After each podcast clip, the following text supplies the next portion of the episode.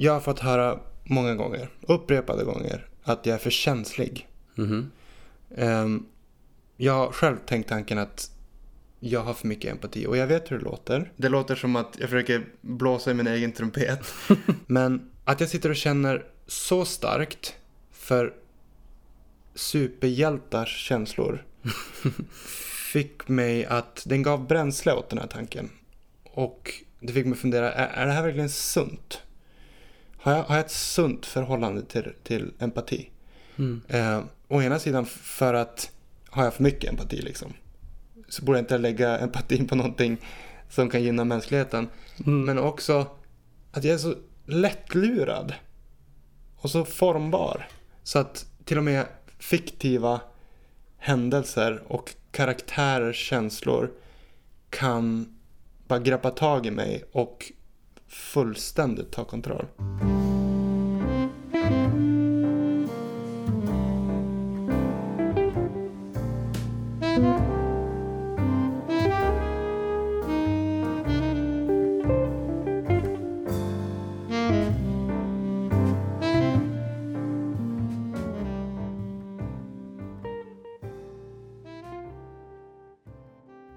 Förstår du min tanke liksom? Alltså, har jag dragit det för långt? Alltså du är ju ändå psykolog i rummet. Liksom. Ja, nej, alltså det, det, jag, jag tänker att du behöver inte vara så orolig. Det är väl det de vill med filmen också. De vill ju signalera till tittarna att känna med de här karaktärerna. Men det finns, det finns en gräns. Eller? Jo, det finns en gräns. Eh, inom psykologin pratar man om hyperempati som faktiskt ingår i, i psykiatriska personlighetsstörningar.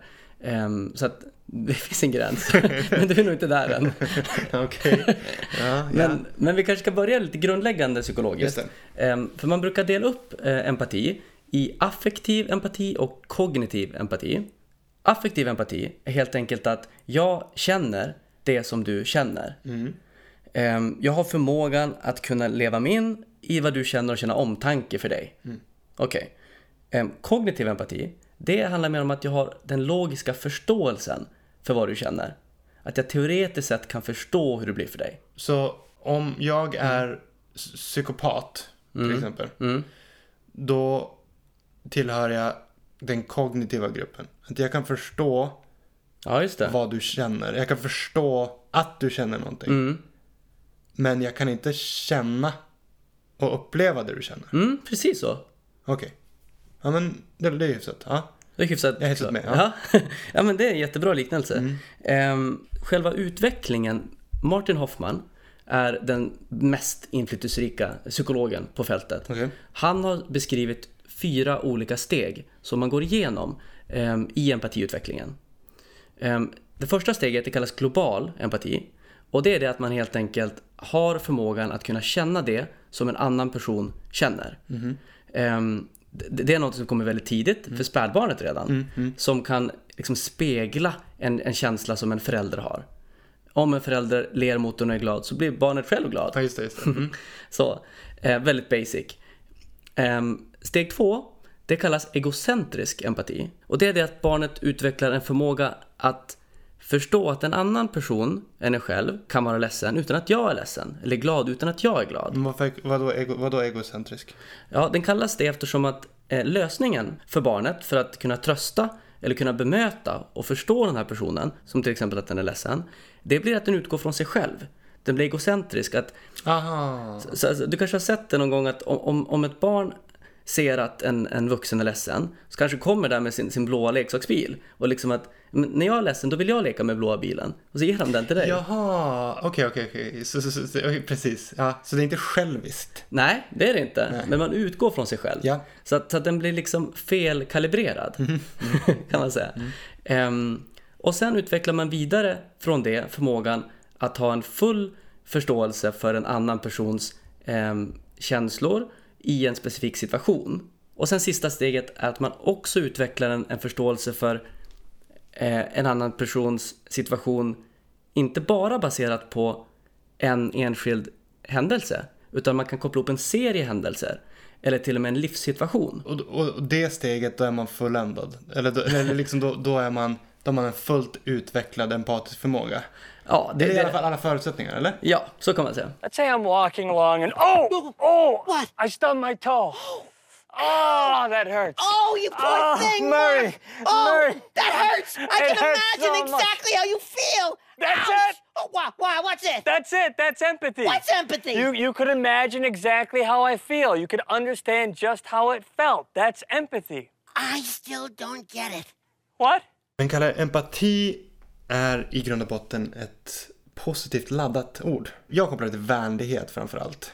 Ehm, vilket ju är i min åsikt det absolut mest positiva vi har. Men ehm, i dagens avsnitt har vi ehm, gjort ett försök att, att vända på steken och ställa oss frågan huruvida empati kan vara något negativt. Relevant inte minst utifrån Eh, andra röster som höjs i ämnet. Eh, Paul Bloom, Mm. professor i psykologi vid Yale universitet. Eh, skrivit en bok som heter Against Empathy. eh, Av alla saker. Eh, den lyfter frågan mot bakgrunden av liksom populistiska människor och partier som ploppar upp lite överallt. Ehm, vi ska försöka prata om det här först och främst ur ett individperspektiv men även ur samhällsperspektivet i stort. Vad gäller individen så tänker jag att har man för mycket empati så tenderar man att ta in det, kanske lite grann från alla ens kompisar eller nära relationer, det du känner. Och det är ju inte alltid positivt, du känner ju inte alltid glad liksom. Så man samlar in någonting från varje nära person, det ackumuleras. När man sedan tar den summan och plussar ihop den med ens egna kamper så finns det ju en stor risk för att det ska bli överbelastning. Ehm, och att man blir helt enkelt nedtyngd av, det är för mycket känslor, man känner för mycket, det är för jobbigt. Ja, absolut. För att om man lägger väldigt mycket tid och kraft och mental och känslomässig energi på de här känslorna och man har svårt liksom att hitta en balans där så tänker jag att det kan bli för mycket. Det kan, bli, det kan till och med i extremfallet bli ett kliniskt lidande i vardagen som också kan diagnostiseras. Att man är liksom för känslig för empati. Det var där vi pratade om, om eh, eh, hyperempati. Ja, ja. Ehm, men men ehm, Det är, och, och det, men det är, inget, det är ingen diagnos. Ing, nej, det är ingen egen diagnos psykiatriskt sett, hyperempathy, men det har diskuterats i de termerna. Och ehm, det, det ingår, om man har en väldigt stark känslighet för att ta emot empati ehm, och om man liksom saknar mm, hälsosamma naturliga filter för det, så, så brukar det kunna ingå i diagnosen ospecificerad personlighetssyndrom. Men vadå, är det, är det supervanligt Kalle? Nej, det är det absolut inte. Det är väldigt få, det är väldigt få individer som, som, som har den känsligheten. Mm, Man kan, man, kan, man kan gå åt det hållet, man kan liksom vara i, på den sidan av spektrumet. Ja, precis. Det är ett spektrum och vi har olika lätt att, eh, att det blir ett lidande av det här. Att det blir en, en, en svårighet för oss.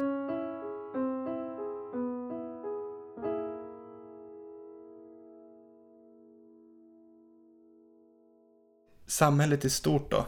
Hur, hur skulle empati vara, kunna påverka oss i, över, i en stor skala? Ja, men, tänk att är man empatisk, har man en stark empatisk förmåga så är man också mottaglig för eh, känslor. Och den balansen kan ibland utnyttjas, upplever jag. Till exempel då att, att en politiker skulle kunna vädja till den empatin. ehm, och då bilda en opinion Mm, utifrån ens empatiska förmåga. Om du förstår vad jag menar. verkligen. Det är det som händer i många samhällen. Eh, och, och till exempel i USA, om vi börjar där, så är det ju väldigt tydligt hur Trump i sin retorik talar till, till empatin hos sina väljare. Ehm, Alltså han försöker väcka empatin hos sina väljare i olika frågor. Till exempel i flyktingfrågan. Så, så spelar han på empati eh, och säger att vi ska inte släppa in fler flyktingar. För att titta på din kollega, han kommer förlora sitt jobb. Exakt, samma sak med muren. Eh, varför ska vi bygga muren? Ja. Ja, för att det är terrorister som kommer in från, flödar in från Mexiko. Eh, och de kommer att våldta och de kommer att mörda och de kommer att råna och skjuta och så vidare och så vidare. Och dessutom Eh, och de vem in droger. vem är de dessutom för de in droger. Och vem är det som påverkas? Jo, det är dina barn. Då, då antar vi att, att lyssnaren tänker Ja, det var ju inget bra. Det är, ju- det är ingen som väcker större empati än mitt barn. Precis. Så att det är ju ganska slipat egentligen. Eh, att Mm. göra på det här sättet. Att penetrera, att komma igenom till väljaren via empatin. Precis, att använda ett, en grundläggande mänsklig förmåga och, och liksom utnyttja den. Och det här är en vanlig psykologisk mekanism också. Att man värnar om sin ingrupp som det kallas. Just det. Ehm, och även vädjar till empatin inom den. Och på så sätt skapar det också en motsättning mot utgruppen då, som i det här fallet är flyktingarna. They're sending people that have lots of problems, and they're bringing those problems with us. They're bringing drugs, they're bringing crime, they're rapists, and some, I assume, are good people. Och det finns ju exempel i Sverige också. Verkligen. Jag tänker man kan se det i svensk politik. Eh, om vi tar samma fråga, bara för, för enkelhetens skull, flyktingfrågan. Så kan man verkligen se det från, från perspektivet att, att båda eh, ytterligheter egentligen vädjar till empatin hos väljarna. Om man tänker då vänstersidan så vädjar de hos, hos väljarna ehm, för att väcka empatin hos de här människorna som är på flykt under fruktansvärda förhållanden och behöver en trygg plats och ett nytt hem. Å andra sidan. Å andra sidan så, så vädjar de framförallt de som ligger längst åt höger, eh, som Sverigedemokraterna och så. De vädjar också till empatin, eh, men på ett annat sätt. För de vädjar ju till, till empatin i form av dina medmänniskor här i Sverige. Dina grannar, eh, de kommer att förlora sina jobb. De kommer att få ett mindre tryggt samhälle om, vi, om vi tar in för många invandrare. För många av oss tänker att man har mycket empati om man, ehm, om man vill stödja människor i nöd, som till exempel flyktingar.